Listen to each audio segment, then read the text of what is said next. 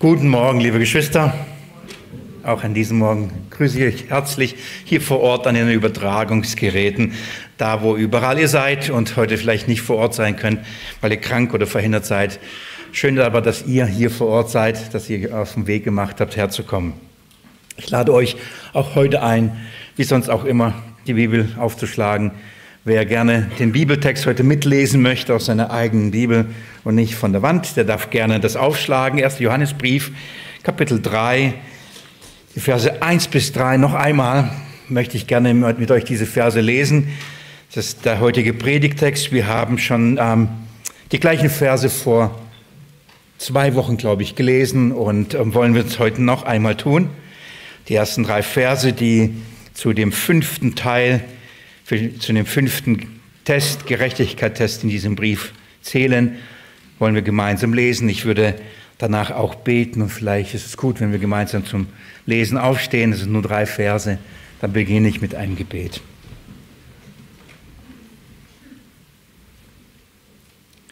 Seht, welch eine Liebe uns der Vater gegeben hat, dass wir Kinder Gottes heißen sollen. Und wir sind es. Deswegen erkennt die Welt nicht, uns nicht, weil weil sie ihn nicht erkannt hat. Geliebte, jetzt sind wir Kinder Gottes und das ist noch nicht offenbar geworden, was wir sein werden. Wir wissen, dass wir, wenn es offenbar werden wird, ihm gleich sein werden, denn wir werden ihn sehen, wie er ist. Ich möchte beten. Jesus Christus ist dein Wort. Und ich möchte dich bitten, Herr, dass du heute durch deinen guten Heiligen Geist heute in unser Herzen sprichst, zu unseren Herzen sprichst, uns geistliche Augen schenkst, es zu sehen und zu hören, deine Worte zu verstehen. Ich möchte dich bitten, Herr, dass die deinen Kindern zum Segen heute werden. Herr, für die, die nicht deine Kinder sind, Herr, dass du ihnen es offenbarst, Herr, dass sie erkennen, was sie für ein Vorrecht haben, deine Kinder werden zu können. Schenke Herr, rede durch dein Wort, rede durch dein Wort heute. Gib Vollmacht und Freimütigkeit, klare Gedanken beim Auslegen. Jesus, immer und immer wieder bekennen wir das. Und das werden wir nicht aufhören, bis du wiederkommst. Dass du selbst der Redende bist und dass wir dich brauchen und auf dich angewiesen sind, Herr. Damit geben wir dir die Ehre, denn alles kommt von dir und alles wird durch dich gewirkt. In deinem Namen will ich es beten. Amen.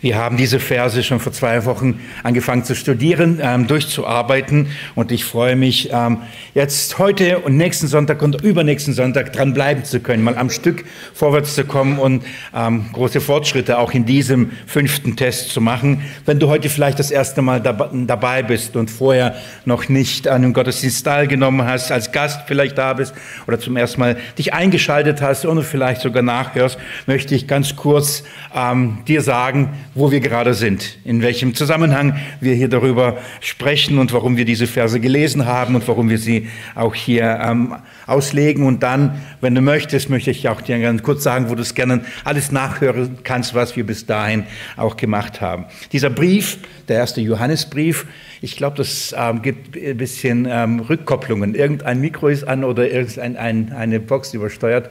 Ähm, ich, nur als kurzen Hinweis. Diese, diese drei Verse, die wir in diesem ähm, Brief haben, die wir im ersten Johannesbrief, die gehören zu ähm, dem Anliegen, und dieser Brief ist aus diesem Grund geschrieben, damit wir wissen, dass wir Kinder Gottes sind. Es hat mich wirklich sehr bewegt und auch sehr gefreut, Zeugnis zu bekommen, Zeugnis zu hören, ob jetzt in schriftlicher Form oder persönlich zu erleben, was für eine Freude es in den Kindern äh, Gottes ähm, bewirkt, die zu dieser Erkenntnis kommen. Auch durch diese Studienreihe, auch durch diese Predigtreihe, ähm, die Tage bekam ich wieder eine herrliche Nachricht von einem lieben Bruder, der mir ganz, ganz viele Fragen stellt. Ähm, und dann schreibt er übrigens PS und dann schreibt er das, was so herrlich ist, was, dass er jetzt weiß, er ist ein Kind Gottes. Er ist es. Und was für eine Freude das in ihm auslöst. Und dann denke ich, genau darum geht's. Darum, das ist der Grund, das ist das Ziel, äh, das Ziel, warum dieser Brief geschrieben wird, warum wir auch in dieser Weise diesen Brief lesen. Die Kinder Gottes sollen es wissen. Sie sollen wissen, dass sie Kinder Gottes sind, nicht nur sein werden, sondern es jetzt schon sind. Das ist etwas, was in uns eine Freude weckt, eine Freude, eine völlige, vollkommene Freude schafft und uns in eine Ruhe bringt, die wir vorher nicht hatten. in eine Ruhe ähm, führt, die nur er geben kann. Und ich bin davon überzeugt, dass wir nur in eine Ruhe und in diese eine Ruhe hineingehen können, wenn wir zu Gewissheit gelangen, wenn wir zu Gewissheit kommen. Ich weiß. Und dann kommt man eben zur Ruhe. Von dieser Ruhe sprach unser Herr. Zu dieser Ruhe lud er ein und versprach es jedem, sie zu schenken, wenn, jemand, wenn man zu ihm kommt. Ich bin mir sicher, dass ihr diesen Abschnitt kennt in Matthäus Evangelium Kapitel 11. Vielleicht schlagen wir es ganz kurz auf. Es ist nicht weit weg. Äh, Matthäus Evangelium Kapitel 11. Da spricht Jesus davon und ich liebe diese Verse, weil das eine herrliche Verheißung ist. Kann man viel darüber nachdenken, aber ich möchte euch trotzdem noch einmal kurz als Einleitung, als Hinführung, warum wir uns mit diesen Versen beschäftigen, auch jetzt mit 1. Johannesbrief beschäftigen. Ich möchte euch das kurz vorlesen. Matthäus 11 ab Vers 28. Jesus sagt, Kommt her zu mir, alle ihr mühseligen und beladenen, und ich will euch Ruhe geben. Kennt ihr, gell? Kommt her zu mir, alle mühseligen und beladenen, und ich will euch Ruhe geben. Ähm, Jesus bietet, diese Ruhe an, er bietet es aber all denen an, die zu ihm kommen sollen. Er, lädt ein, er sagt, kommt her zu mir. Diese Ruhe gibt es nur bei ihm. Und man muss zu ihm kommen. Es nicht nur an, einfach an einen Ort oder zu einer Person, oder so, man muss zu ihm kommen. Er ist derjenige, der diese Ruhe gibt. Und er lädt ein und er sagt, kommt her zu mir. Und er, wen lädt er ein? Alle mühseligen und beladenen. Also wenn du das verstehst oder wenn du dich mühst, äh, als, als Beladener siehst, wenn, wenn du Mühen, Mühe hast, dann bist du herzlich eingeladen, zu ihm zu kommen. Von welcher Mühsal, von welcher Beladenheit spricht er? Er redet nicht einfach von all unseren Plagen, Arbeit, zu Hause, Familie, das ist jetzt nicht. Hast du ein Problem, dann geh zu Jesus. Bist du mühselig, geh zu Jesus. Bist du beladen, geh zu Jesus. Das ist nicht das, was er sagen möchte. Er, er möchte sagen, wenn du voller Mühsal und beladen, wenn du beladen bist, und zwar voller Mühsal bist von deinen eigenen Werken, wenn, wenn du einfach Mühe hast, zur Ruhe zu kommen, und zwar in diese Ruhe Gottes. Wenn du dich bemüht hast, bemüht hast, dein Leben lang abgemüht hast und sagst, wann komme ich in, endlich in diese Ruhe? Wann komme ich zur Ruhe? Dann sagt Jesus, dann komm zu mir. Wenn du es immer noch nicht geschafft hast, wenn du immer noch nicht zur Ruhe gekommen bist, wenn du nach dieser Ruhe sich sehnst, nach der göttlichen Ruhe, aber sie nicht hast, komm zu mir. Das ist, was er sagt, komm zu mir.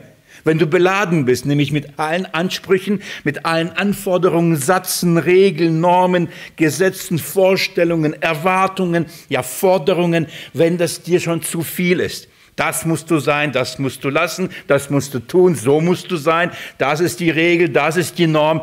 Wenn er sagt, wenn das dir alles zu viel ist, komm zu mir. Komm zu mir. Und dann bietet er all diejenigen, die zu ihm kommen, etwas an, was unvorstellbar herrlich, was absolut wunderbar, äh, wunderbar ist. Er, er bietet eben diese Ruhe an, sagt, wenn du zu mir kommst, kriegst du diese Ruhe. Ich will, ich, ich mag das, er sagt nicht, dann kannst du es bekommen. Er sagt, ich will dir diese Ruhe geben. Das ist, was Jesus will. Er will, dass wir in die Ruhe kommen und von unserer Mühsal, von unserer Werksgerechtigkeit, von unserem Abstrampeln, Abmühen, von all den Forderungen, dass wir endlich zur Ruhe kommen. Und dann sagt er, kommt her zu mir, alle mühseligen beladen, und ich werde euch Ruhe geben. Ich werde es tun. Vers 29, nehmt auf euch mein Joch. Nehmt auf euch mein Joch. Wisst ihr, warum er das sagt? Ihr es? Weil wir permanent unser eigenes tragen. Das meine ich mit Anforderungen, Vorstellungen, Wünschen, Regeln, Gesetzen, wo auch immer wir herkommen, wie wir geprägt sind, was wir selbst für eine Religiosität haben, was wir denken, was wir leisten müssen, um endlich bei Gott Anerkennung zu bekommen, endlich Frieden und Gewissheit zu, zu bekommen. Alles, was wir haben, wir tragen das. Von klein auf sind wir geprägt von unserem Umfeld, unseren Familien, von unseren Gemeinden, von unserer Theologie. Und Jesus sagt, kommt her zu mir und nehmt auf euch mein Joch. Das ist herrlich. Nehmt das an, was ich habe, nicht was ihr euch selbst aufladet oder andere euch aufladen. Und dann sagt er, und das ist genauso herrlich, ähm, und lernt von mir. Lernt von mir. Und das ist der Punkt. Er, er sagt, willst du zur Ruhe kommen? Dann komm zu mir. Du lernst es nur bei mir, wie man zur Ruhe kommt. Das ist der Punkt. Ich bring's dir bei. Ich zeig's dir, wie man zur Ruhe kommt, wie man endlich in diese göttliche Ruhe hineinkommt. Also fordert er auf, komm zu mir und lern von mir. Und ich, ähm, ich brauche immer eine Weile. Ich bin einer, der, ich sitze nicht in, oder ich sitze schon länger nicht mehr, aber ich saß nicht im Unterricht, hörte dem Lehrer zu und sagte, alles klar.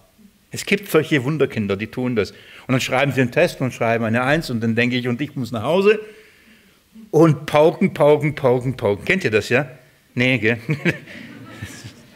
Wunderkinder, alles Wunderkinder.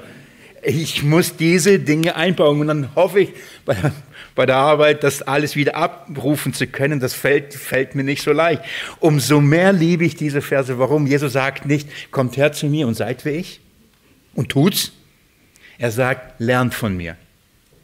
Das ist ein Lernprozess, das ist ein Lernweg und das ist der Grund, warum wir so Schritt für Schritt, drei Schritte nach vorne und gefühlt zwei Schritte zurück und äh, immer wieder, immer wieder. Aber das ist Lernweg, das ist ähm, etwas, was man tun muss. Von Jesus lernen, ihm zuhören und das bedeutet zu ihm kommen, zu ihm kommen und auf ihn hören und sagen, Jesus, bring mich endlich in die Ruhe. Und Jesus sagt, ich werde es dir geben. Ich werde es dir geben. Lernt von mir. Ich bring's dir bei. Ich sag dir, was es braucht, um endlich zur Ruhe zu kommen. Und dieser Lernweg ist so ein guter. Ich habe schon alle möglichen Lehrer erlebt. Ich, ich bin ja, manche wissen ja, in Russland geboren, bin da vier, fünf Klassen gewesen, habe ich schon vergessen. Ich kenne solche Lehrer, die dann mit ihrem Lineal mich aufgeweckt haben. Und ich kenne solche, die mit sehr liebevollen, langen Weg mit mir gegangen sind. Aber die zweiten übrigens liebe ich mehr als die ersten. Und Jesus sagt, ähm, lern von mir und dann, denn ich bin sanftmütig und vom Herzen demütig. Das ist unser Lehrer. Für mich habe ich das so übersetzt und habe keine Angst, Fehler zu machen. Wie herrlich ist das denn? Hab keine Angst zu versagen. Denn genau das ist ja nicht das, was ich dir auflege. Ich lege dir mein Joch auf. Ähm, keine Angst zu versagen. Und dann eben die Verheißung, ihr werdet Ruhe finden für eure, für eure Seelen. Das ist Verheißung. Ihr werdet Ruhe finden. Kommt zu mir, ich will es euch geben, ich werde es euch geben. Wie? Lernt von mir. Ich sage euch, wie ihr sie bekommt. Wenn ihr, auf mich, wenn ihr zu mir kommt, auf mich hört, kriegt ihr es. Bei ihm gibt es diese Ruhe. Werdet ihr Ruhe finden für eure Seelen, denn mein Joch ist sanft und meine Last ist leicht. Ihr kennt alle diese guten Verse. Ich erinnere euch an, an diese Verheißung. Mein Joch ist sanft. Das heißt, das, was er auflegt, ist nicht schwer. Es reibt nicht. Es ist nicht anstrengend. Es ist nicht belastend. Es ist nicht erdrückend. Es ist sanft. Und es ist sogar leicht. Warum? Ich sage euch warum. Ihr wisst es? Weil er es selbst trägt. Es ist sein Joch, nicht meiner. Ich darf mich drunter stellen. Das ist das Herrliche. Ich darf mitlaufen. Er trägt das. Ich darf dabei sein. Drunter bleiben. In ihm bleiben. Bei ihm bleiben. Wer zu ihm kommt, bei ihm bleibt, der bleibt unter seinem Joch. Und Jesus hat nicht nur alles gemacht, er macht auch weiterhin alles. Er trägt das. Das ist die Verheißung, liebe Geschwister, wer das getan hat, wer zu Christus gekommen ist und, und von dieser Ruhe geschmeckt hat, diese Leichtigkeit auf einmal gespürt hat, das macht was mit ihm. Er weiß, von, von was ich rede, oder? Wer das erfahren hat, er weiß, von was ich rede. Wer das nicht erfahren hat, wer nie zu Jesus gekommen ist, sondern auf allen möglichen Wegen versucht, endlich Gewissheit zu bekommen, endlich zur Ruhe zu bekommen, endlich Friedensherz zu bekommen, er weiß nicht, von was ich rede. Vielleicht wird er sich äh, danach sich sehnen, vielleicht wird er sich wünschen, das auch zu erfahren, aber hat keine Ahnung. Er wird sagen, das möchte ich auch. Oder wird da sitzen und sagen, Junge, von was reden Sie die ganze Zeit? Und ist gedanklich, was weiß ich, nur nicht hier. Zwar körperlich hier, aber geistig komplett wo abgeschweift, weil er damit nichts anfangen kann. Aber diejenigen, die das kennen, die werden wissen, dass, was sie haben. Und sie werden sich darüber freuen. Und vor allem, und das ist so herrlich, und niemand und nichts wird in der Lage sein, ihnen das wegzunehmen.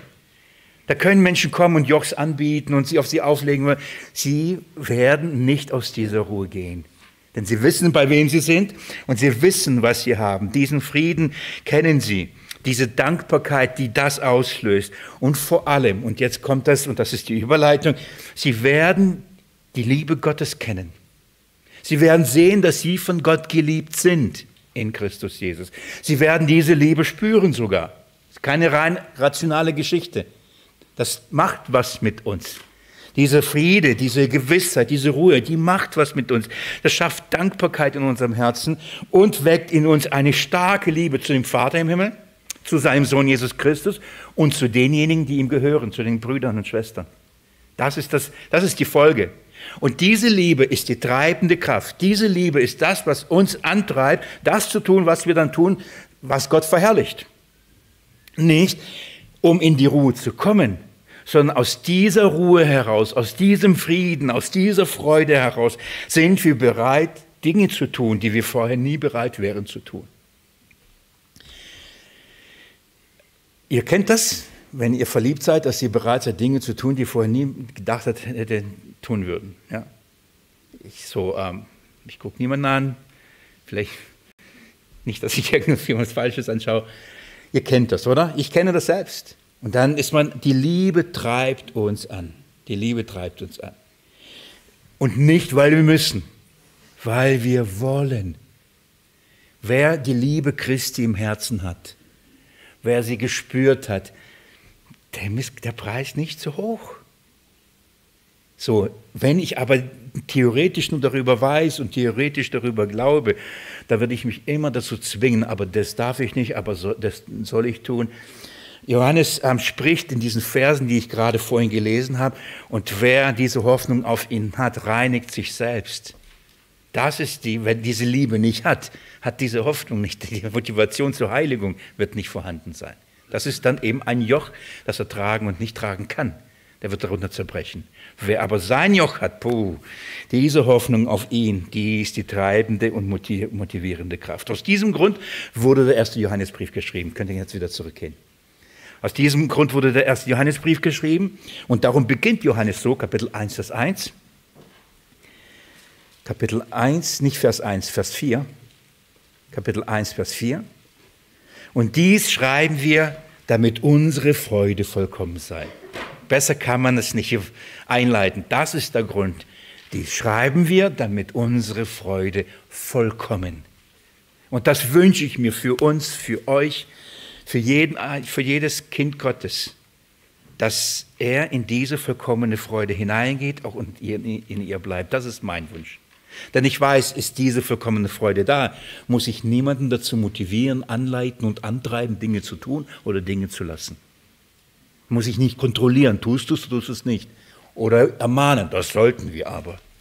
Wenn diese Liebe da ist, wenn diese Freude da ist, die wird wirklich uns antreiben, wird unsere Kraft sein.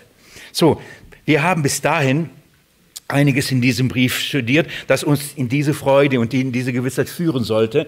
Und ähm, wenn du, ich sage heute das erste Mal dabei bist und mehr darüber hören möchtest, herzlich eingeladen, kannst, komm, komm. Wenn du ähm, dich eingeschaltet hast, auch ähm, schalte dich weiter ein. Ansonsten kannst du das gerne alles nachhören. Wir haben verschiedene Internetseiten, auf denen man das nachhören kann. Ähm, die Gemeindeseite, ähm, die YouTube-Seite, wir haben eine Gemeinde-Homepage, ähm, wir haben eine Kreuzlichtseite, auf der alles verlinkt ist, nur nebenbei, und das ist jetzt keine Werbung oder sonst irgendwas. Wer die Dinge nachhört und sich über Werbung ärgert, das heißt, wenn man auf YouTube hört, kommt dann mittendrin immer so komische Werbung, meistens total unpassend. Ähm, und wer sich darüber ärgert und nicht das Geld aufbringen will, ein Premium zu abonnieren, sodass keine Werbung kommt, wobei auch selbst das ändert, egal, ähm, der möchte ich einfach ähm, einen Tipp geben. Auf der www.kreuzlicht.de ist, ist es verlinkt mit dem Video. Und wenn man es über diese Seite schaut, dann kommt keine Werbung. Also nur für diejenigen, die die Werbung stört. Nicht, dass ich sage, guckt so über die Kreuzlichtseite. Ich kann sie gucken, wo ihr wollt und wie ihr wollt, aber das ist einfach, dann kommt halt keine Werbung, weil es eine Verlinkung ist und nicht direkt über die Seite ist. So, ähm, wir versuchen das ziemlich schnell aktuell zu halten. Das heißt, sobald es geschnitten ist, dann wird es verlinkt und dann könnt ihr es gerne nachhören. Einfach für alle, die online. Ähm, das ist jetzt ähm, keine Einladung zu Hause, das alles online ohne Werbung anzuschauen. Vor Ort haben wir auch keine Werbung. Hier keine Werbung. Ja? Außer jetzt gerade. Entschuldigung, aber das ist eine gute Werbung. Keine böse, keine böse Werbung. Das Wort Gottes zu hören, herzliche Einladung kommt, hört und ähm, lernt von ihm. Das ist der Punkt. Lernt von ihm. Er wird euer Lehrer sein, nicht ich, nicht Lukas, nicht Ruben, kein anderer Prediger von der Kanzel, sondern Christus selbst durch sein Wort wird uns zu, zu uns reden. Gehen wir jetzt in diese ersten drei Verse, die wir schon begonnen haben zu studieren. Und ich zeige euch, wie diese Verse uns in diese Ruhe führen, wie diese Verse uns von dieser Hoffnung äh, zeigen und vor allem diese Liebe des Vaters zu uns beweisen, wie sehr er uns liebt. Je mehr wir das erkennen, umso mehr werden wir in seine Ruhe hineingehen.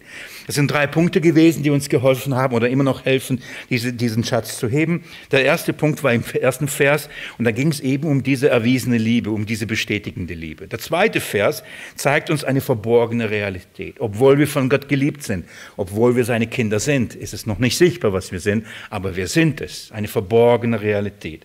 Und der dritte Punkt ist der dritte Vers und das ist eine reinigende Hoffnung. So wer diese Hoffnung auf die Liebe des Vaters hat und um sie weiß, weiß, was ihn erwartet, das wird seine Motivation und seine Kraft sein, Heiligung zu leben. Die eine reinigende Hoffnung. Erwiesene Liebe, Vers 1, verborgene Realität, Vers 2, eine reinigende Hoffnung, Vers 3. Das ist, was wir in diesen, in diesen drei Versen haben. Und da nehme ich euch jetzt ein bisschen wieder hinein und führe weiter in der Hoffnung, auch das ähm, ähm, heben zu können und euch aufzeigen zu können. Erinnern wir uns nur ganz kurz ähm, die, erwiesene, die erwiesene Liebe. Gott erweist, Gott bestätigt, Gott zeigt uns, ähm, dass er uns liebt.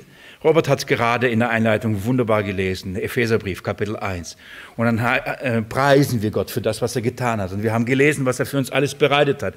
Überleg mal, vor grundlegender Welt beschlossen, dass du heilig und tadellos bist. Das hat er vor grundlegender Welt, da gab es dich noch nicht einmal, hat er gesagt, das ist sein Plan für dich. Und wisst ihr, was seine Motivation war? Wir wissen zum Preis seiner Herrlichkeit, unser Motto, aber dann steht, was seine äh, treibende Kraft dazu war. In Liebe steht da. Der uns erwählt hat vor grundlegender Welt, dass wir heilig und tadellos sind. In Liebe steht das. Was war Gottes treibende Kraft? Das Ziel wissen wir, preisen um seine Herrlichkeit. Was trieb ihn dazu an, all das zu tun? Liebe. Diese Liebe beweist Gott zu dir und zu mir. Diese Liebe zeigt, er sagt, ich will dir zeigen, wie sehr ich dich liebe. Das ist, was er möchte. Und darum geht es. Und deswegen schreibt ähm, Johannes und sagt, seht, welch eine Liebe uns der Vater gegeben hat, dass wir Kinder heißen sollen. Und wir sind's. Begreift ihr, sagt nochmal, seht ihr das? So sehr liebt Gott dich so sehr. Er beweist es, er demonstriert es, er belegt diese Liebe zu dir in einer wunderbaren Art und Weise. In Kapitel 4 wird es nochmal bestätigen, im gleichen Brief, könnt ihr es mit, mit mir kurz lesen, ab Vers 9. 1. Johannes Kapitel 4, ab Vers 9 sagt er, wunderbare Worte, so wie mein lieber Bruder das immer sagt, wenn er die Bibel liest. Wisst ihr, wen ich meine? Hierin ist die Liebe Gottes zu uns offenbart worden, dass Gott seinen eingeborenen Sohn in die Welt gesandt hat damit wir durch ihn Leben haben. Hierin ist die Liebe, nicht, dass, Gott, dass wir Gott geliebt haben, sondern dass er uns geliebt und seinen Sohn gesandt hat als Sündung für unsere Sünden. Der Liebesbeweis. So sehr liebt Gott die Welt, so sehr liebt er dich und mich. Er ging in Vorleistung. Nicht wir haben ihn zuerst geliebt. Nein, er hat uns zuerst geliebt. Und er beweist, er beweist wirklich, wie sehr er dich und wie sehr er mich liebt. Also es ist eine erwiesene, eine bestätigende Liebe in dem Handeln und in dem Erlösungswerk ähm, Gottes an uns. Diese, diese, es mag sein, dass ähm, um, die um uns herum das nicht sehen und verstehen. Aber es ist so. Ähm, und darum schreibt Paulus, äh, Paulus, Entschuldigung, schreibt Johannes, ähm, äh, Geliebte, äh, Entschuldigung, und wir sind es, deswegen erkennt die Welt uns nicht, weil sie ihn nicht erkannt hat. So das, es ist eine verborgene Realität. Wir sind geliebt. Und auch wenn man noch das alles, alles in aller Konsequenz eben noch, nicht sieht, heißt nicht, dass wir nicht, das nicht sind und heißt auch nicht, dass wir es nicht wissen können. Wir sind es. Es ist eine verborgene Realität. Darüber sprach ich in, in der letzten Predigt darüber. Was ist aber verborgen? Oder was ist eigentlich alles in dieser Liebe enthalten? Was schenkt er uns? Wir wissen, die Erlösung in Christus Jesus. Aber das hat Folgen. Das ist, diese Liebe ist unbegreiflich groß. Das hat weit, viel mehr Aspekte als nur das, dass wir zum Beispiel die göttliche Natur bekommen. Wir werden teilhaftig seiner Natur. Wir bekommen sein Wesen, sein Geist, sein Denken. Aber es ist noch mehr. Die Liebe erweist sich nicht nur, dass wir sein Geist, sein Wesen bekommen, die Liebe erweist sich darin, dass wir auch teilhaftig seines Leibes werden, seines Auferstehungsleibes. Und das ist ja, was er dann auch äh, schreibt und sagt, Geliebte, jetzt sind wir Kinder Gottes und es ist noch nicht offenbar geworden, was wir sein werden. Wir wissen aber, wenn es offenbar werden wird, ihm gleich sein werden, denn wir werden ihn sehen, wie er ist. Eine verborgene Realität. Wir sind es. Es ist zwar noch nicht offenbar, aber wenn er kommen wird, wird es sein. Und er nennt zwei Dinge. Das erste, ein Punkt, das war der letzte Punkt in der letzten Predigt. Wir werden sein wie er. So. Es wird offenbar werden, was wir sind. Wir werden bei seiner Wiederkunft sein Auferstehungsleib empfangen. Das ist gewaltig. Aber jetzt geht er noch einen Schritt weiter. Und ich meine, bei all dem, das, was mein Verstand übersteigt, was es bedeutet, nicht nur den Geist Gottes zu besitzen, sondern einen geistlichen Leib zu bekommen. Alle, all diejenigen, die diese Hoffnung haben, weil sie Krankheiten haben, weil sie leiden in diesem Leib. Wir, die, ich verstehe diese Hoffnung. Aber jetzt bringt Johannes etwas, was das noch übersteigt. Denn in gewisser Weise, ähm, doch, das ist noch weit herrlicher als das, was wir schon hier entdeckt haben, was, was wir bekommen. Die Liebe Gottes zeigt sich nicht nur darin, dass wir sein Wesen bekommen. Die Liebe Gottes zeigt sich nicht nur darin, dass wir sein, den, den Verstehungsleib des Sohnes bekommen. Die Liebe Gottes zeigt sich darin, das heißt, und wir werden ihn sehen, wie er ist. Und wir werden ihn sehen. Liebe Geschwister, das ist ein weiterer Liebesbeweis, ein weiterer Liebeserweis dass wir verstehen, wie sehr muss Gott uns lieben. Er wird sich uns offenbaren in einer Weise, wie wir es bis dahin noch nicht kennen. Er, wird, er sagt, du wirst mich sehen. Du wirst mich schauen. Keine Ahnung, was es mit dir macht. Wo, weiß nicht, wenn du da sitzt und denkst, endlich, ich darf Gott schauen. Oder sagst, ja, okay, aber ich kriege keinen Verstehungsleib. Das ist doch viel, viel mehr. Das reicht mir schon. Oder du sagst, wie, ich darf Gott schauen? Wenn man die Schrift folgt, wenn man annähernd weiß, wer Gott ist, und das bis dahin kein einziger Mensch Gott schauen konnte, begreift man, was das für ein Geschenk ist, Gott zu schauen. Wenn Gott dieses Versprechen dir abgibt und sagt, du wirst mich sehen, dann ist, sage ich, das ist der höchste Liebeserweis Gottes an dich dieses Versprechen, diese Verheißung. Du wirst mich sehen können. Denn bis dahin konnte niemand mich sehen, außer einen. Aber es wird nicht bei dem einen Sohn bleiben, sondern wenn du Sohn bist und Tochter, wirst du mich genau so sehen, wie mein Sohn mich sieht. Könnt ihr euch das vorstellen, was das für ein Geschenk ist? Was das für ein Liebeserweis ist, dass Gott dieses Versprechen uns gibt? Du wirst mich, du wirst mich sehen können. Ich möchte euch, ähm, wenn, wenn das mit euch noch nichts macht, ich muss, ich muss etwas mit eurem Herzen machen, dass das, ähm, dass es ein bisschen größer wird. Ähm, momentan höre ich so, wenn ich arbeite zu Hause, etwas tue, meine Mediathek durch. Ich sage nicht auf welchem Gerät, weil hier ist ja keine Werbung hier, habe ich ja versprochen. Und ich höre das und, äh, und ab und zu höre ich gezielt bestimmte, Bü äh, äh, bestimmte Sachen. Und manchmal mache ich einfach so einen Mix, das darf sich aussuchen. Und dann höre ich mal wieder Lieder, die ich sonst noch nie gehört habe. Aber es ist schön, ich habe da auch meine Bibelmediathek drin. Und das heißt, zwischen Liedern kommt immer wieder ein biblisches Buch und, oder ein Kapitel. Und ich höre das und ich genieße das. Und das ist so fast, fast klingt das wie so Wirrwarr, es nimmt mal das, mal das. Und diese Woche habe ich ähm, viel gehört und das, ich habe so viele Stellen gehört aus dem Alten Testament, die die Heiligkeit Gottes äh, vorgestellt haben. Und jedes Mal, wenn ich das hörte, dachte ich, was, weil ich in der Vorbereitung für die Predigt, was für ein Vorrecht, diesem heiligen Gott begegnen und sehen zu können. Ich habe von Stellen gehört, nicht gelesen, gehört, und ich dachte, das muss ich mir eigentlich aufschreiben. Aber ich hatte immer so Arbeitshandschuhe an und dachte, wie kann ich das jetzt aufschreiben? Willi, merkst du, merkst du, merkst du, das wäre gut für die Predigt, wäre gut für die Predigt. Ich sage, egal, genieße es einfach mal selber. So viele Bibelstellen, die deutlich gemacht haben, dass die Menschen Gott nicht nahen können, wenn sie es versucht haben. Sie starben. Gottes Verbot. Sogar das, wenn sie äh, Gott nahen wollten und ihm dienen wollten, ihn anbeten, wenn ein falsches Feuer brachten der Anbetung, Gott sie vernichtete. Und mit jeder Stelle wuchs in mir ein Verständnis, nicht ein Verständnis, ein Eindruck der Heiligkeit, der Größe und zugleich das Wissen, aber ich darf ihn bald schauen. Wie geht das denn? Und somit eben die Dankbarkeit und die Freude und den Liebeserweis. So sehr liebt Gott mich, dass er aber sagt, Willi, du wirst mich sehen können, du wirst mir nahen können, du wirst mir begegnen können. Ich möchte euch da ein bisschen mit hineinnehmen und nur ein paar Beispiele euch geben. Ein, erst einmal mit einem bekannten Beispiel beginnen. 2. Mose. Wenn ihr mit mir ins zweite Buch Mose geht, Kapitel 19. Wir sind am Berg Sinai. Die Herrlichkeit des Herrn offenbart sich. Gott führt sein Volk, damit sie ihm dienen, führt sie aus Ägypten, er rettet sie, damit sie ihn verherrlichen er bringt sie an einen Ort der Begegnung, das sind Berge im Alten Testament, da wo die Berge sind. Ähm, da offenbart sich Gott. Und als er sie ruft, ähm, zu sich zu kommen, ich lese ab Vers 15, Kapitel 19, 2. Ähm, Mose, ab Vers 15. Dann sagte er zum Volk, Mose spricht, bereitet sie vor und sagt, haltet euch für den dritten Tag bereit.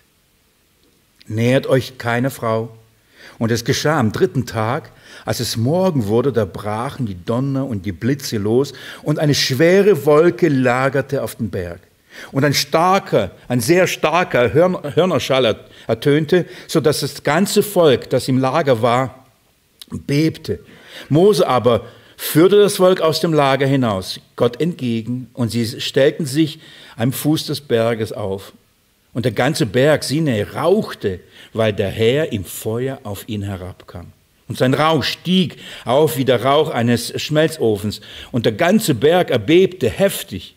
Und der Hörnerschall wurde immer stärker. Mose redete und Gott antwortete ihm mit einer lauten Stimme. Und der Herr stieg auf den Berg Sinai herab, auf dem Gipfel des Berges, und der Herr rief Mose auf den Gipfel des Berges und Mose stieg hinauf und der Herr sprach zu Mose, steig hinab, warne das Volk, dass sie sich nicht zum Herrn durchbrechen und, äh, und um zu schauen, sonst müssen viele von ihnen fallen. Warne sie. Sie können nicht zu mir kommen. Sie dürfen nicht zu mir kommen. Da darf keiner aus Neugier oder äh, durchbrechen und diesen Berg berühren, in diese Gegenwart kommen. Wir lesen, Gott kommt, aber wir lesen von einer Wolke, verborgen. Mose sah Gott nicht in der Weise. Sie hören die Stimme. Sie sehen Feuer. Sie hören Donner. Es wird immer heftiger. Je näher Gott kommt, umso, es wird so heftig, dass sie voll Furcht und Zittern und sagen, Mose, Mose, Mose, bitte, sagt Gott, er soll schweigen. Er soll zu dir reden und du sollst zu uns reden. Wir ertragen es nicht. Warum lese ich euch das? Nicht, dass ich denke, ihr kennt diese Stelle nicht. Ich will euch sagen, dass ähm, wir eine, zuerst begreifen müssen, wer Gott ist und was es bedeutet, ihm nahen zu können. Wenn, was es bedeutet, ihn sehen zu können, bedeutet zu sterben. In sein Licht zu kommen, bedeutet zu sterben, weil er absolut heilig, absolut gerecht ist und wir absolut Sünder und verdorben sind. Und jeder, der Gott naht, selbst wenn er sich gereinigt hat, selbst wenn er sich drei Tage von allem abgesondert hat und rein in Gedanken, rein im Körper, er kann nicht Gott nahen. Er, ist, er vermag nicht in seiner Gegenwart zu stehen. Das, das macht deutlich, Gott offenbart seine Heiligkeit, er offenbart seine Gerechtigkeit. Das tut er, weil er ihnen dann die, das, die zehn Gebote gibt, sagt, das ist mein Maßstab.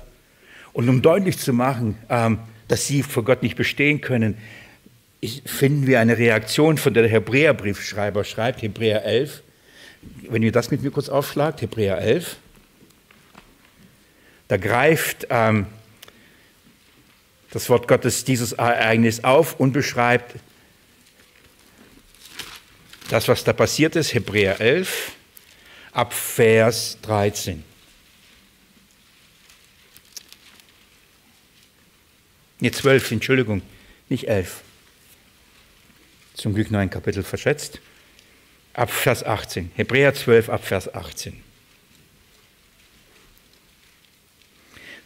Denn ihr seid nicht gekommen zu etwas, was betastet werden konnte, und zu einem angezündeten Feuer, und dem Dunkel und der Finsternis und dem Sturm und dem Schall der Posaune und der Stimme der Worte, deren Hörer baten, dass das Wort nicht mehr zu ihnen gerichtet werde. Denn sie konnten nicht ertragen, was angeordnet wurde. Und wenn ein Tier den Berg berührt, so, so soll es gesteinigt werden. Und so furchtbar war die Erscheinung, dass Mose sagte, ich bin voll Furcht und Zittern. Sondern ihr seid gekommen zum Berg Zion und so weiter. Das ist jetzt nicht. Das war der Beginn.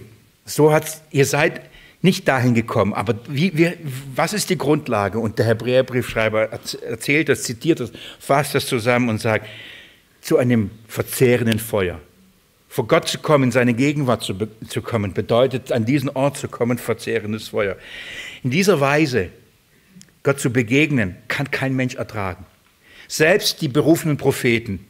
Ich habe nur ein, ein paar Beispiele. Jesaja, oder? Bei seiner Berufung, Jesaja Kapitel 6. Er sieht diese herrliche Offenbarung, er sieht nur etwas von Gott. Er, die, schauen, die schauen Gott nicht. Sie schauen Gott in einer Erscheinung. Sie schauen eine, eine Wolke. Sie schauen Donner und Blitze. Sie schauen Gott nicht direkt von Angesicht zu Angesicht. Sie schauen nur etwas. Und das versetzt sie so in Furcht und Zittern, dass jeder, der in diese Gegenwart kommt, buchstäblich zusammenbricht und auf dem Boden liegt. Jesaja, nachdem er die Vision bekommt, die Schau Gottes, die Herrlichkeit Gottes, heißt es, und er fiel nieder auf sein Angesicht und sagt, ich bin unwürdig, unwürdig, ein Mann mit unreinen Lippen bin ich, ich kann nicht dich schauen, ich kann nicht mit dir reden, ich kann nicht hier sein, es geht nicht. Das ist, die, das ist übrigens die, wenn man Gott begegnet. Das gleiche für mit Hesekiel. Als er diese herrliche Schau bekommt, die Herrlichkeit Gottes mit diesem Räderwerk und allen, und ähm, auch da, er sieht nicht Gott direkt, er sieht nur eine Erscheinung und er bricht zusammen, heißt auch, fällt auf sein Angesicht, kann nicht schauen, kann nicht stehen. Gott muss ihn anrühren, aufrichten und sagen, steh auf, rede. Wir finden das sogar bei Johannes, dem Jünger, der Jesus von Angesicht zu Angesicht gesehen hat in leiblicher Gestalt. Aber als er ihn als der Auferstandene verherrlichte, ewige Gott vorstellt, Offenbarung Kapitel 1, was passiert mit Johannes? Er fällt auf sein Angesicht wie tot heißt das. Muss Jesus wieder anrühren und sagt, fürchte dich nicht. Ich bin der Erste, ich bin der Letzte, ich war tot, ich bin lebendig. Johannes, du musst nicht sterben. Johannes schaut die Herrlichkeit des Herrn und er bricht zusammen, wie tot. Man kann nicht vor ihm stehen. Und ich wiederhole das, was ich schon vor vielen Jahren gesagt habe und auch heute sage. Wenn Menschen behaupten, Gott zu begegnen, aber nie in dieser Weise zusammengebrochen sind, sind sie ihm nie begegnet. Wenn sie meinen, mit Gott persönlich reden zu können, Gott mit ihnen redet ähm, oder gesprochen hat, aber sie nie an diesem Punkt waren, dass sie ihrer Sündhaftigkeit bewusst und der Heiligkeit Gottes und nie zusammengebrochen sind, sind sie nie diesem einem wahren Gott begegnet. Man kann Gott nicht schauen. Es geht nicht. Man kann ihn nicht einfach hören. Das geht nicht. Gott hat zu mir geredet. Mit wie vielen Menschen spreche ich darüber, über ihre Entscheidungen, über ihre falschen Entscheidungen, die sie dann getroffen haben und die mir dann sagen, aber Gott hat zu mir geredet. Und ich, wie? Wann? Ja, Gott sprach zu mir, hat mir das und das gesagt. Wenn Gott mit dir geredet hätte, du wirst wahrscheinlich nicht heute hier sitzen, in dieser Weise. Überall sieht man und denkt man, Gott spricht. Wenn Gott sprechen würde, wenn man ihn hören würde, niemand kann es ertragen. Gott ist absolut heilig. Ich bitte euch, mit mir wieder zurück in 2. Mose zu gehen und das 33. Kapitel aufzuschlagen. 2. Mose 33. Die Sündhaftigkeit der Menschen offenbart sich darin, dass unmittelbar bei diesem Ereignis, dass Gott, als Gott zu dem Volk sprach, die Gebote gab, während Mose auf dem Berg war, ähm, um, die, um die Weisung Gottes zu empfangen, im, im, im, unter dem Berg das Volk Götzendienst betrieb und sich ein goldenes Kalb baute. Auch das ist etwas, was ihr gut kennt. Und ähm, das ist so ein bisschen der Hintergrund, den wir haben. Gott will dieses Volk sofort richten, vernichten. Mose tritt für dieses Volk als der Fürbitter ein, als Fürsprecher und ringt. Und ähm, er ringt in der Weise, dass er vor Gott möchte. Er, er tritt vor Gott, er darf nochmal zu ihm. Und obwohl wir wissen, schaut mal Kapitel 33, Vers 11, welchen Stand Mose hatte. Lest mal mit mir, Kapitel 33, Vers 11. Und der Herr redete mit Mose von Angesicht zu Angesicht, wie ein Mann mit einem Freund redet. Dann kehrte er Mose ins Lager zurück. Wir lesen, Mose redete mit Gott von Angesicht zu Angesicht, wie man mit einem Freund redet. Schön, oder? Also hat doch einer Gott gesehen. Also es gab doch jemanden, der Gott schauen konnte, mit ihm auf diese Art und Weise reden konnte. Aber Mose hat Gott in dieser Weise nicht gesehen, wie man ihn sehen, wie wir ihn sehen werden. Er wird es mit schauen. Schaut mal, ähm, um das zu erklären, in welcher Weise hat Mose von Angesicht zu Angesicht Gott gesehen? Warum, in welcher Weise sprach er mit einem Freund? Das findet ihr ab Vers 12 wird uns erklärt. Und ich gebe euch nur ein, zwei ähm, Anmerkungen dazu. Ich lese mal ab Vers 12. Mose nun sagte zum Herrn, siehe, du sagst zu mir, führe das Volk hinauf. Aber du hast mich nicht erkennen lassen, wen du mit mir senden willst und wo du selbst gesagt hast, ich kenne dich mit Namen. Ja, du hast Gunst gefunden in meinem Namen. Mose sagt, Gott, ich habe keine Ahnung, wie du uns herausführen wirst. Ich weiß nicht, wen du mit uns senden wirst. Wer soll mit uns gehen? Gott hat nämlich gesagt, ich kann nicht bei euch sein. Ihr seid ein sündiges Volk. Ich kann nicht unter euch sein. Ich kann mit euch nicht gehen. Und Mose, und das ist dann die ganze Auseinandersetzung, Mose sagt, Gott, ich habe doch Gunst in deinen, das heißt Gnade gefunden. Du kannst, du kannst nicht einfach uns losschicken und nicht dabei sein. Es funktioniert nicht. Wenn du nicht mitgehst, passiert nicht. Und er ringt und ringt und Gott, du musst mit uns sein, du musst mit uns sein. Wer, wer soll mit uns gehen? Wen sendest du mit uns? Und in dieser Auseinandersetzung, in dieses Ringen, dass Gott sie nicht verlässt, dass er mit ihnen ist, bittet Mose etwas Erstaunliches. Lest mir mit mir ab Vers 18. Gott sagt zu Mose, ich kenne dich mit Namen. Er aber sagte, lass mich doch deine Herrlichkeit sehen. Er antwortete, ich will all meine Güter an deinem Angesicht vorübergehen lassen und deinen Namen Jahwe ausrufen. Ich werde gnädig sein, wem ich gnädig bin, und mich erbarmen, wessen ich mich erbarme. Dann sprach er, du kannst es nicht ertragen, mein Angesicht zu sehen, denn kein Mensch kann mich sehen und am Leben bleiben.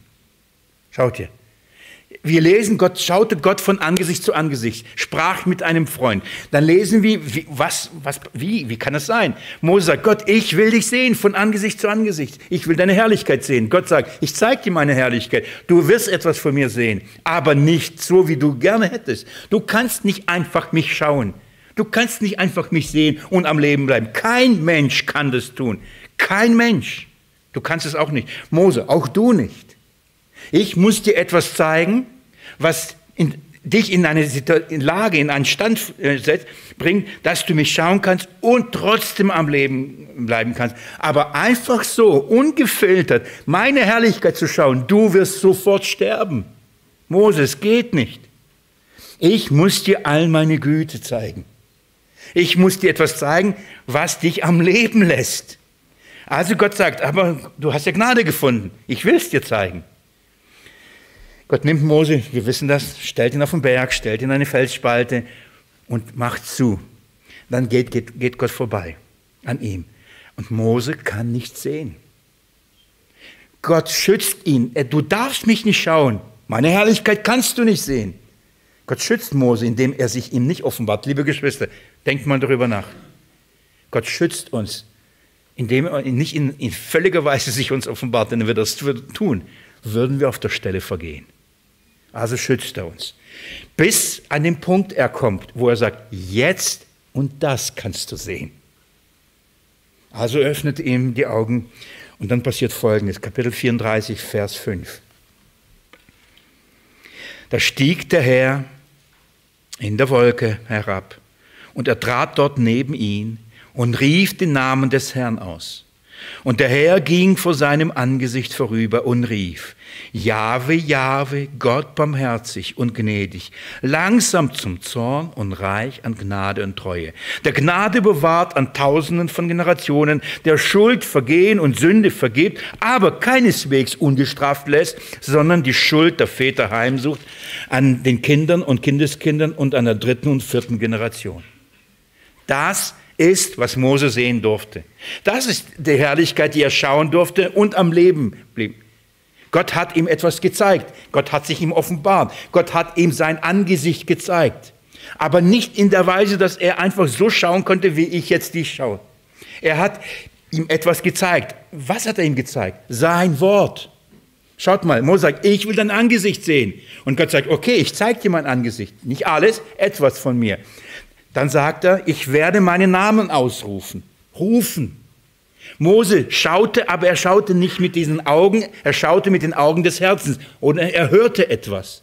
Nämlich, da stieg der Herr herab, heißt es, und dort neben ihn, neben wem? Neben Mose. Und rief den Namen des Herrn aus. Wer rief den Namen des Herrn aus? Nicht Mose, der Herr.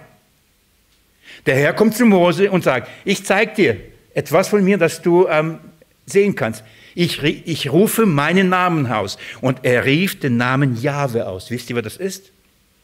Der Herr Christus. Er offenbarte ihm seinen Sohn, nämlich seine Gnade. Das kannst du schauen. Darum sagte Jesus, wer mich sieht, sieht den Vater. Niemand kommt zum Vater denn durch mich. Ihr könnt mir nicht begegnen. Ihr könnt nicht zum Gott gehen. Ihr könnt nicht, ihr könnt nicht selber zu Gott und sagen, ha, hier bin ich.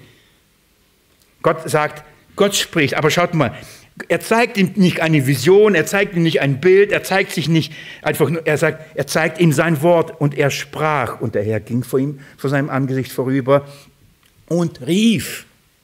Gott offenbarte sich Mose in dem Wort. Er sprach und Mose sah etwas.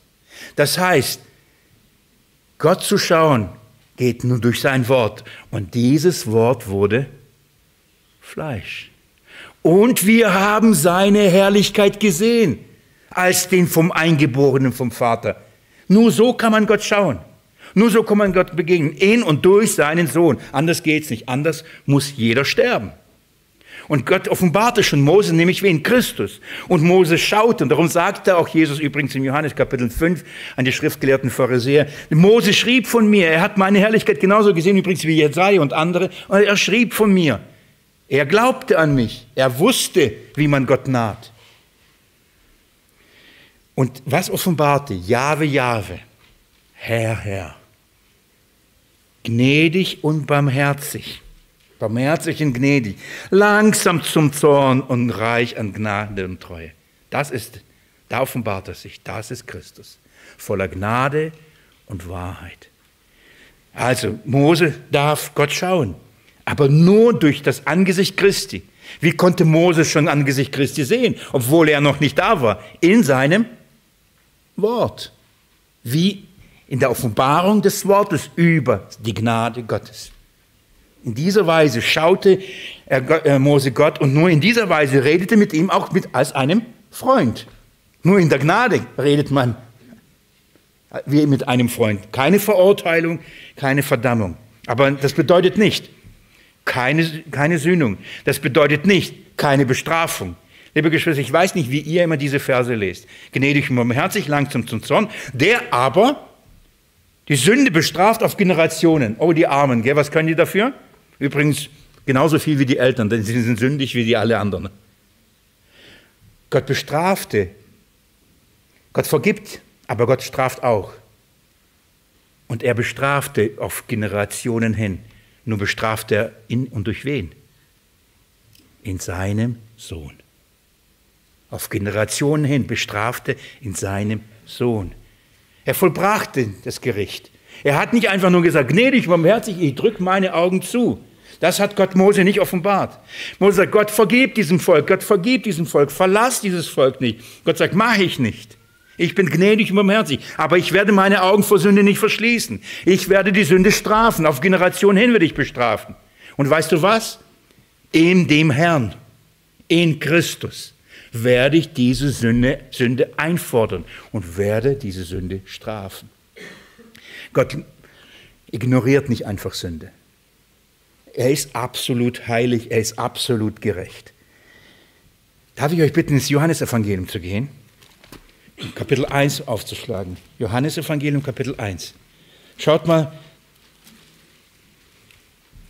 wie Johannes dann das Evangelium beginnt und was er schreibt. Und ihr kennt diese Worte. Und das Wort wurde Fleisch, richtig? Das Wort, was Gott Mose verkündigte, wurde Fleisch. Jetzt wurde es sichtbar. Wurde so greifbar. Johannes sagt, wir haben es betastet, wir haben es berührt, wir haben es gehört, wir haben es gesehen. Davon redet er. Und dann sagt, äh, schreibt Johannes Kapitel 1, Vers 17.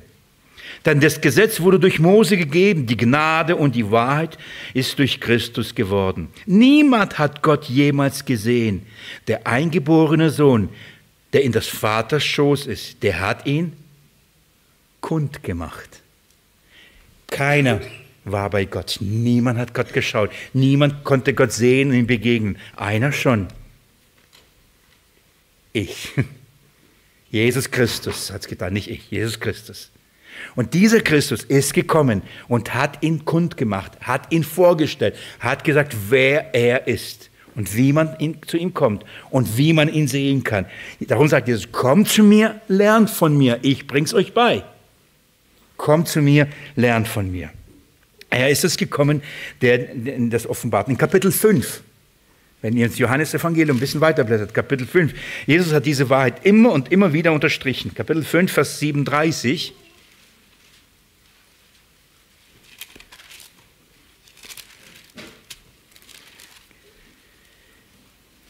heißt es, und der Vater, der mich gesandt hat, er selbst hat Zeugnis von mir gegeben. Ihr habt weder jemals seine Stimme gehört, noch seine Gestalt gesehen. Und sein Wort habt ihr nicht bleibend in euch. Denn, denn dem, der er gesandt hat, dem glaubt ihr nicht. Ihr kennt Gott nicht. Ihr habt nie ihm begegnet, ihr habt ihn nie gesehen, habt nie wirklich sein Wort gehört. Übrigens sagt die schriftgelehrten Pharisäern, die sagen, ihr kennt Gott nicht. Dann redet er, wie, wie man mit dem Wort Gottes umgeht. Dass das Wort Gottes uns zu Christus bringt. Aber das Entscheidende ist, sagt, niemand hat Gott je gesehen, niemand hat je gehört. Ich habe ihn gesehen, ich habe ihn gehört, ich komme zu euch und ich sage, wie der Vater ist und ich sage euch, wie ihr zum Vater kommt. Und das wiederholt Jesus immer und immer wieder. Kapitel 6, Vers 46. Nicht, dass jemand den Vater gesehen hat, außer dem, der von Gott ist. Dieser hat den Vater gesehen. Ich, das habe ich nur als Zeugen. Wir, wir, ähm, das Schrift, die Schrift wiederholt es, wiederholt es, wiederholt. Niemand hat Gott gesehen. Kein Mensch hat Gott gesehen. Übrigens Mose auch nicht. Mose hat Gott nicht von Angesicht zu Angesicht gesehen. Kein Mensch, außer dem Sohn. Geht mit mir ins 1. Timotheusbrief. In den 1. Timotheusbrief. 1. Timotheusbrief. Kapitel 6, Vers 12 und folgende. Paulus schreibt an seinen Schüler 1. Timotheus 6 ab Vers 12, Kämpfe den guten Kampf des Glaubens, ergreife das ewige Leben, zu dem du berufen worden bist und bekannt hast das gute Bekenntnis vor vielen Zeugen. Berufen zum ewigen Leben, das ist ein Zeugnis. Und sagt, du hast es bekannt. Dieses Zeugnis hast du abgelegt. Und er sagt, er kämpfe dafür, kämpfe für diese Wahrheit. Vers 13. Ich gebiete dir vor Gott, der allen Leben gibt, und vor Christus Jesus, der von Pontius Pilatus das gute Bekenntnis bezeugt hat, dass du das Gebot unbefleckt, untadelig bewahrst, bis zu seiner Erscheinung unseres Herrn Jesus Christus. Also bekenne, kämpfe dafür, verkündige diese gute Nachricht, dieses Evangelium, dieses Bekenntnis. Vers 15. Die wird er zu seiner Zeit, der selige und alleinige Machthaber, zeigen. Der König der Könige, der Herr der Herren, der allein Unsterblichkeit hat und unzugängliches Licht bewohnt, der, den kein Mensch, äh, den, den keiner der Menschen gesehen hat und nicht sehen kann. Dem sei Ehre und ewige Macht. Paulus dieser Herr, der kommen wird, sich offenbaren wird, der Herr der Herren, König der Könige, bewohnt ein unzugängliches Licht. Man kann da nicht in diese Gegenwart kommen. Wer, wer, wer das vor geistigen Augen hat, Jesaja 6 und diese herrliche Offenbarung Gottes an Jesaja und Jesaja bricht zusammen, beginnt so, dass äh, Jesaja diese Herrlichkeit Gottes sieht und die Cherubim. Und wie viele Flügel haben die? Sechs. Und wir wissen, was sie mit diesen Flügeln tun. Nur mit einem fliegen sie. Sie sind nicht deswegen, haben nicht sechs, damit sie super schnell sind. Das ist ähm, nicht der Grund. Der eine Grund ist, mit einem fliegen sie. Mit den anderen, also mit einem Paar. Mit dem anderen Paar heißt, bedecken sie die Füße. Warum? Heiliger Ort. Selbst die Engel können nicht den Ort berühren der, der Herrlichkeit Gottes. Und mit dem anderen bedecken sie ihre Augen. Warum? Selbst die Engel können, und ich, wir reden nicht von den gefallenen Engeln, können nicht die Herrlichkeit Gottes schauen. Das ist der Grund, warum sie Sex haben. Sie bewachen die Herrlichkeit Gottes, sie sind um ihn herum, aber selbst sie sind nicht in der Lage, diese Herrlichkeit zu schauen. Kein Geschöpf, Engel sind Geschöpfe, sind in der Lage, die Herrlichkeit Gottes zu schauen. Zu herrlich ist er. Zu herrlich. Ich, ich bin mir sicher, ich bin nicht qualifiziert und nicht äh, in, der, in der Lage, euch genug das wirklich zu zeigen, damit ihr da sitzt und äh, euch in Grund und Boden fürchtet. dazu fehlt mir auch, äh, dazu so, so sehr liebe ich euch, um, um euch in diese Furcht zu wecken. Aber ich will, dass ihr versteht, welchen Gott wir sehen werden. Was es bedeutet, er erwies seine Liebe zu uns darin, dass wir ihn schauen werden. Ohne Furcht, ohne Zittern, in seine Gegenwart treten und sehen, wie er ist. Was nicht mal die Engel, was nicht mal die Cherubs äh, vergönnt ist, darfst du dann sehen als sein Kind. Du darfst ihn schauen und dann sagen, wisst ihr was? Papi, die Tage wieder mit deinem Bruder telefoniert. Ich liebe das, weil dann, Willi, und dann hat mein Papi mir gesagt, Willi, und dann mein Papi, mein Papi, mein Papi. Und dann gesagt, ich freue mich, dass du über Gott als Papi redest. Das war für ihn so, Papi, aber nur in Jesus, nur in Jesus. Sag ich, ich weiß das, Papi. So ein schön, das war, Gott ist für ihn sein Papi. Und du kannst nicht erwarten, ihn schauen zu dürfen ihn sehen zu dürfen.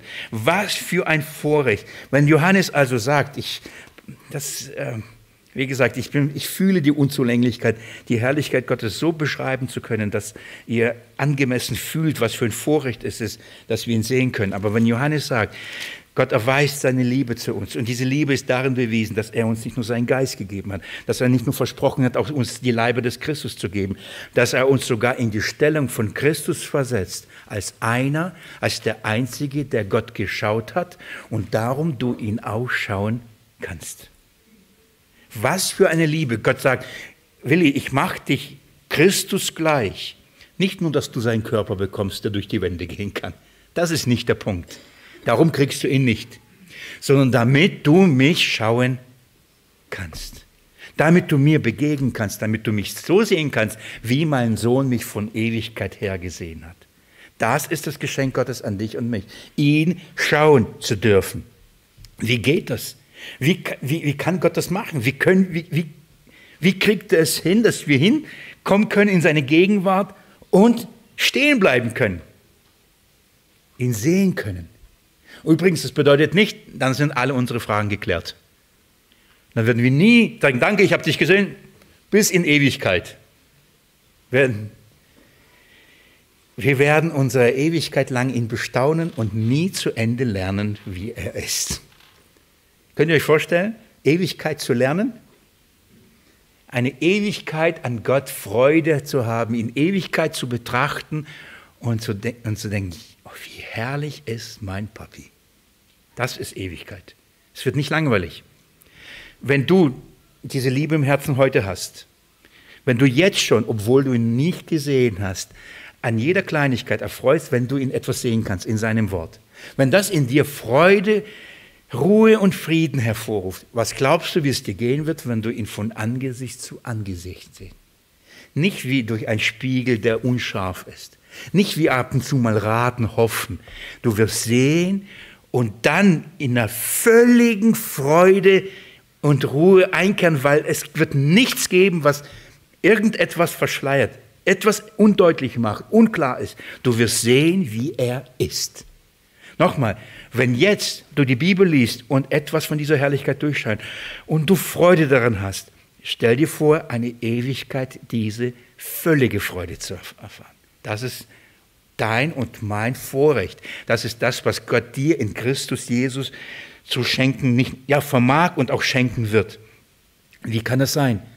Weil er uns seinem Bild gleich macht, weil er uns in sein Bild verwandelt, von unserem Wesen, von unserem Aussehen, von, uns, von, von der Gerechtigkeit, von der Heiligkeit, von der Tadellosigkeit. Er hat vor grundlegender Welt bestimmt, dass du heilig und tadellos bist in Liebe. Warum?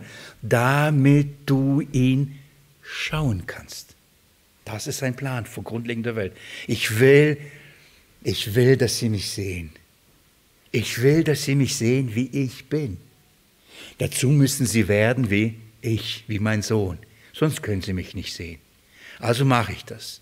Sandte seinen Sohn, vollbrachte das Werk, erfüllte die Gerechtigkeit, schenkte ihnen seinen Geist, wird seinen Körper uns schenken und damit alles, was er ist, und wird uns in seine Gegenwart bringen und dementsprechend uns fähig machen, diese Herrlichkeit zu schauen.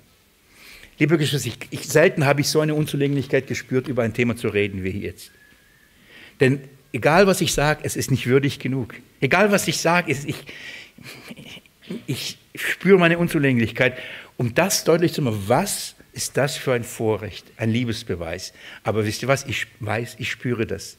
Deswegen diese Woche, als ich all die Verse und die Bibelstellen und die, die Kapitel hörte von der Herrlichkeit, Heiligkeit Gottes und in dem Wissen, aber ich darf bald ihn sehen. Das löst in mir tiefe Dankbarkeit und tiefe Freude. Zum Schluss für heute. Zum Schluss für heute möchte ich euch an zwei Dinge, ein, zwei Gedanken noch mitgeben. Und zwar wisst ihr, an was? Gott vermag es zu tun. Diese Verse sind geschrieben, um uns nicht nur die Liebe Gottes zu beweisen und uns auch die Gewissheit zu geben, wir werden ihn sehen. Und wisst ihr warum? Weil wenn Gott etwas angefangen hat, er es vollendet hat. Wenn er dir sein, seinen Geist gegeben hat, als Anzahlung, als Unterpfand, das sind gute Einleitungsverse von äh, Robert heute gewesen. Habe ich vorhin Robert. Wenn, wenn er uns etwas angezahlt hat, wenn er uns etwas gegeben hat, wenn er uns sein Geist, sein Wesen uns hineingelegt hat, dann, dann damit ist ein Versprechen verbunden. Ich werde es vollenden. Ich werde dir nicht etwas geben und dann wieder nehmen. Wenn ich etwas anfange, werde ich es vollenden. Wenn man aus der menschlichen Perspektive das anschaut, dann denkt, wie geht das? Wer kann überhaupt?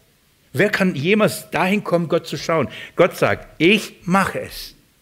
Ich werde etwas schaffen, ich werde einen neuen Bund schließen, der garantiert, dass du mich schauen kannst und wirst. Gott verspricht es. Er verspricht es, ich werde es tun. Nicht du wirst es tun, ich werde es machen. Das ist das, die Gewissheit, die wir haben, die dich und mich zur Ruhe bringt. Wie kann ich sicher sein, dass ich Gott schauen kann? Aus einem Grund. Gott hat versprochen, dass er es hinkriegt. Er macht's. Er wird dich dahin bringen. Ich möchte euch ein, zwei Bibelstellen als Abschluss mitgeben. Ähm, Philipperbrief, Kapitel 1. Philipperbrief, Kapitel 1.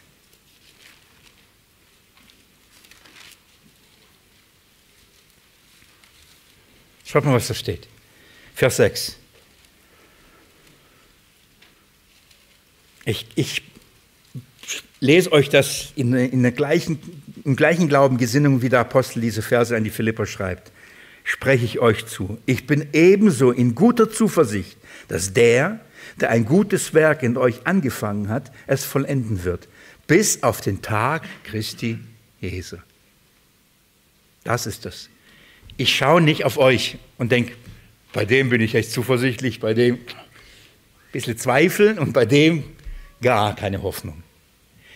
Ich schaue auf Christus, ich schaue auf seinen Bund, ich schaue auf sein Versprechen, ich schaue auf die Allmacht Gottes und seine Souveränität und dann kann ich mit Paulus sagen, ich bin guter Zuversicht, ich bin davon überzeugt, dass wenn er in euch ein Werk angefangen hat, es vollenden wird. Hat er dir eine Wiedergeburt geschenkt, wird er dir eine Auferstehung des Leibes schenken. Denn er, wenn es anfängt, er bringt es zu Ende. Als, die, als dieser arme Kerle, der sogenannte reiche Jüngling, wie, wie, wie reich er und wie alt war, ist es nicht entscheidend. Als er traurig wegging, weil er Christus nicht anerkannt und angenommen hat, sagten die Jünger, ja, wer kann's? Wenn nicht der, wer dann? Und was sagte Jesus? Bei Menschen ist es unmöglich. Spielt keine Rolle. Bei Gott sind aber alle Dinge möglich. Es kommt nicht auf den Menschen an. Ihr guckt auf den und denkt, ja, aber wenn es nicht mehr er kann, wer könnte es schaffen? Sagt ihr, das ist nicht der Punkt. Wenn ihr auf Menschen schaut, kann es keiner. Gott kann's. Ich schließe mit einer Erinnerung und einer Hausaufgabe. Ja.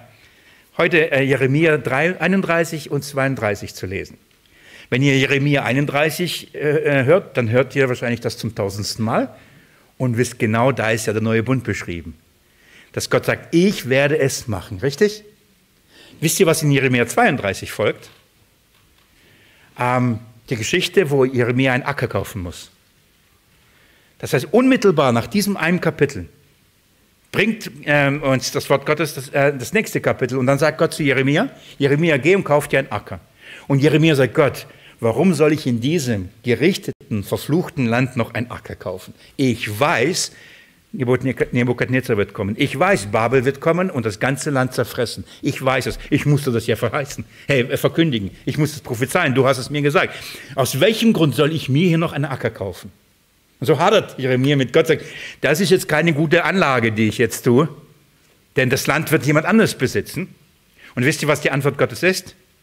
Jeremia, was habe ich gerade in Kapitel 31 dir verheißen? Ich mache einen neuen Bund. Ich mache, dass sie zurückkommen. Ich mache, dass sie in meinen Geboten wandeln. Ich werde ihr ein neues Herz geben. Ich.